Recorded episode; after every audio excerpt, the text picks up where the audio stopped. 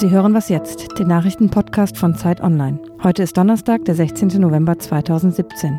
Nach dem Militärputsch herrscht Chaos in Simbabwe. Präsident Mugabe steht unter Hausarrest, das Militär hat die Kontrolle übernommen. Es wird berichtet, dass Minister verhaftet wurden und der Staatsrundfunk von Soldaten besetzt wurde. Gekämpft wird um die Frage, wer nach fast 40 Jahren Mugabe-Herrschaft die Macht in dem afrikanischen Land übernimmt. Mugabe selbst hatte seine Frau Grace in Stellung gebracht. Armeechef Chiwenga stemmt sich dagegen. Einen Putsch bestreitet das Militär. Man wolle nur Verbrecher verhaften. In München geht heute der NSU-Prozess weiter. Seit gestern halten die Anwälte der Opfer und der Angehörigen ihre Plädoyers. Sie warfen der Angeklagten Beate Zschäpe Menschenverachtung vor. Aber sie kritisierten auch die Bundesanwaltschaft. Diese würden den Fall gar nicht wirklich aufklären wollen. Außerdem seien die Anklagevertreter selbstgerecht. Mehr als 50 Anwälte der Nebenkläger wollen in dem Prozess noch sprechen. Und Final Countdown in Berlin. Wird es Koalitionsverhandlungen über Jamaika geben? Die Sondierungsgespräche sollen heute Nacht zu Ende gehen. Über den Machtkampf sprechen wir gleich noch ausführlich. Der Redaktionsschluss für diesen Podcast ist 5 Uhr.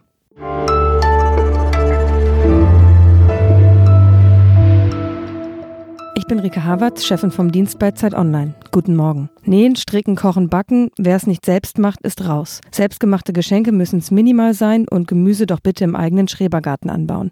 Über das letzte Abenteuer der Selbstversorgung, das Wursten, spreche ich später mit Carmen Böker, Redakteurin beim Zeitmagazin Online. Jetzt ist aber erst einmal Monika Pielert bei mir. Sie ist Chefin vom Dienst bei uns. Heute Abend gehen die Jamaika-Sondierungen zu Ende. Seit knapp vier Wochen ringen Union, FDP und Grüne darum, ob es Sinn macht, in Koalitionsverhandlungen zu gehen. Hallo Monika. Ja, hallo Rike. Wochenlange Gespräche, Pressekonferenzen, Machtspiele. Viele sind der Meinung, die Jamaika-Sondierungen waren so ein einziges Gewürge. Ja, das ist richtig. Dieser Eindruck wird von vielen vermittelt. Ich halte den aber für falsch. Es geht ja tatsächlich um wichtige Zukunftsfragen. Zum Beispiel, was äh, wollen wir raus aus der Kohle? Wann wollen wir raus aus der Kohle? Dann, wie ist das mit dem äh, Familiennachzug bei Flüchtlingen? Da haben die Parteien unterschiedliche Ansätze und das äh, in einen sinnvollen Kompromiss zu gießen, das dauert und das äh, bedeutet auch harte Verhandlungen. Es wird ja oft den Parteien auch vorgeworfen, dass sie sowieso nur noch eine Soße verbreiten und ähm, dann kann man nicht umgehen umgekehrt jetzt den äh, Vorwurf machen, dass sie unterschiedliche Positionen haben und die auch ausfechten. Jamaika ist nach der Bundestagswahl ja die einzig realistische Koalitionsoption. Was steht denn da für die einzelnen Parteien auf dem Spiel? Tatsächlich hat keine der Parteien wirkliches Interesse äh, an Neuwahlen. Ähm, wenn wir das an bei zwei Beispielen mal deutlich machen, die CSU hat bei der Bundestagswahl schon deutliche Verluste hinnehmen müssen. Mit dem ganzen Personalstreit um Horst Seehofer, den Parteichef und äh, Ministerpräsidenten, hat, gibt sie gerade ein Bild ab, was bedeuten könnte, dass bei einer äh, nach, äh, neuen Bundestagswahl tatsächlich die Partei noch schlechter abschneiden würde. Auch die Grünen haben kein Interesse an Neuwahlen. Die Generation, die London äh, verhandelt und äh, möglicherweise Ministerposten bekommt und Politik gestalten kann, äh, wird bei Neuwahlen möglicherweise diese Chance nicht mehr erhalten. Müssen sich denn Politiker überhaupt mögen, um gemeinsam regieren zu können? Ich meine, nicht jeder mag schließlich jeden seiner Kollegen im Büro. Ja, das kennen wir, ne?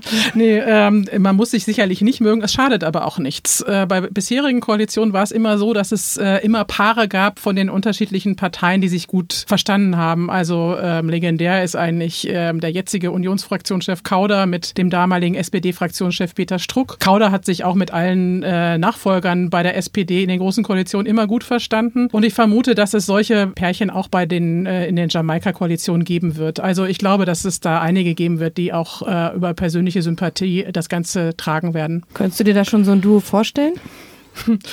Kubicki ist ja einer, der ähm, durchaus äh, in der Lage ist, auch äh, mit den Grünen ähm, zu kooperieren. Man sieht das ja in Schleswig-Holstein, da klappt das ja mit dem Habeck schon ganz gut. Mal sehen, was daraus wird. Wenn denn Jamaika kommt, was erwartest du dir von dieser neuen Konstellation? Bestenfalls äh, wird sich äh, der liberale Geist, ökologisches Bewusstsein und der Anspruch der Union, Maß und Mitte zu halten, zu einem Fundament ähm, bilden, auf dem für wichtige Fragen äh, neue Antworten gefunden werden können. Gerade in den Punkten, in denen es jetzt äh, so heftig, äh, so in denen so heftig gestritten wird, äh, nämlich wie soll eigentlich die Flüchtlingsfrage gelöst werden? Wie ist das mit dem Familiennachzug? Wollen wir das alle nachziehen? Wie stark ist da tatsächlich die verfassungsrechtliche Grundlage? Welchen Wert hat das? Das ist der eine Punkt. Ich glaube aber, dass es äh, bei anderen Punkten, die gar nicht so im Fokus stehen, noch viel wichtiger wird, nämlich bei den Fragen, wie mit dem äh, demografischen Wandel umgegangen wird. Wir müssen dringend Lösungen finden, was die Pflege anbelangt. Es werden viel viel, viel mehr Leute demnächst gepflegt werden müssen. Das sind politische Fragen, die sehr viel Geld kosten werden, sie zu lösen, die aber auch äh, Fantasie brauchen und äh, möglicherweise kann so eine Konstellation wie die Jamaika-Koalition das lösen. Vielen Dank, Monika.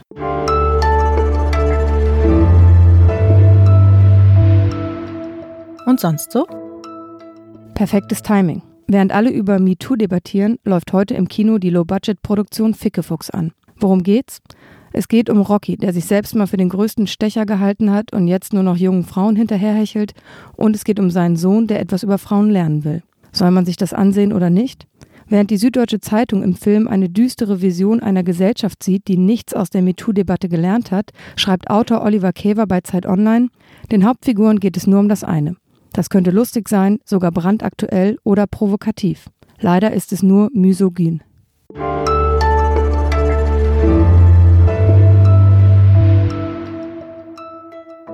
Was gibt es bei Ihnen heute aufs Frühstücksbrot? Salami, Sülze, Zwiebelmett? Es gibt mehr als 1500 verschiedene Sorten Wurst. Knapp 30 Kilo ist der Durchschnittsdeutsche davon im Jahr. Vom Wunsch zu wissen, was da wirklich drin ist, sind wir aber oft weit entfernt. Gleichzeitig wollen wir vom Brot bis zum Bier am liebsten alles selber machen. Aber Wursten? Carmen Böker, Redakteurin beim Zeitmagazin Online, hat's ausprobiert. Hallo Carmen. Hallo Rike. Du warst also Wursten. Da haben viele sicher einen Ekel vor. War es denn schlimm? Ich fand es nicht schlimm, weil das Schlimme ja ausgespart war. Ich war ja nicht beim Schlachten dabei sondern habe eigentlich das gesehen, was so auch im Supermarkt liegt. Also zerkleinerte Stücke, zerwirkte Stücke, wie man sagt, vom Schwein. Und gab es denn einen Moment, wo du dachtest, ach, so genau will ich es jetzt aber doch eigentlich nicht wissen? Also es gab so einen Moment, da habe ich dann doch geschluckt. Äh, wir hatten so diverses zerkleinert und dann kam das, was der Blutwurst den Namen gibt, nämlich eine große, große Liter Karaffe frisches Schweineblut, die man in hohem Bogen reingießt. Und das ist schon so ein Moment, da wird es schon sehr deutlich, dass das vom Tier stammt und nicht irgendein Brei nur ist. Riecht das denn eigentlich? Das riecht überhaupt nicht. Das ist ganz frisch. Das hat ja auch in äh, hygienischen Räumen äh, stattgefunden. Wir waren auch schön verpackt in Plastikfolie, also Plastikschürze, Häubchen über den den Haaren, OP-Pushen über den Schuhen, damit da nichts passieren kann. Und die Raumtemperatur, die liegt bei sieben Grad normalerweise, wenn Wurst hergestellt wird. Äh, das heißt, da riecht eigentlich nichts. Das ist alles schön tiefgekühlt. Das fühlt sich so an, als wenn man einem Menschen mit kalten Händen die Hand schütteln muss. Vegetarier und Veganer hin oder her, es gibt ja doch noch sehr viele Wurst- und Fleischliebhaber in Deutschland. Das kann man so sagen. Ähm, also es gibt, glaube ich, unzählige Sorten in jeder Region und es ist tatsächlich so, dass von den 60 Kilo ungefähr Fleisch pro Kopf die Hälfte auf äh, Wurstwaren und Schinken entfällt. Also die Deutschen sind ein Volk der Wurstliebhaber.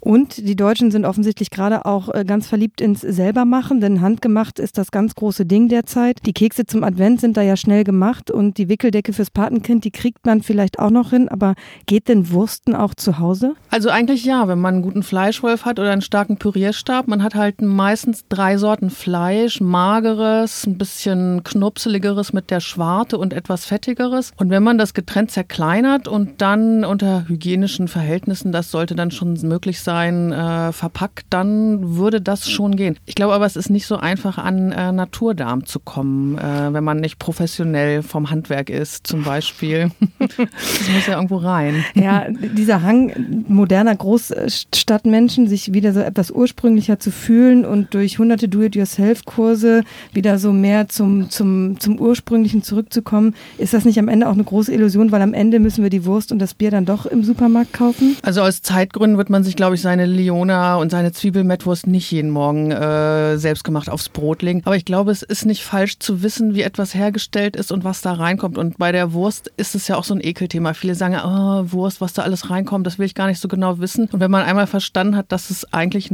nur drei Sorten Fleisch sind und äh, Gewürze, Kräuter und natürlich meistens ein Konservierungsmittel zugegeben, dann kann das auch so ein bisschen Ängste abbauen. Ich glaube, es ist immer gut genau zu wissen, was sich in den Dingen befindet, die man isst. Und das ist zumindest ein Weg, so ein bisschen da in, in die Dinge tiefer einzusteigen und so ein paar Geheimnisse zu durchschauen bei der Lebensmittelproduktion. Die Geheimnisse des Wurstens, Carmen Böker hat sie für uns ausprobiert. Vielen Dank, Carmen. Sehr gerne.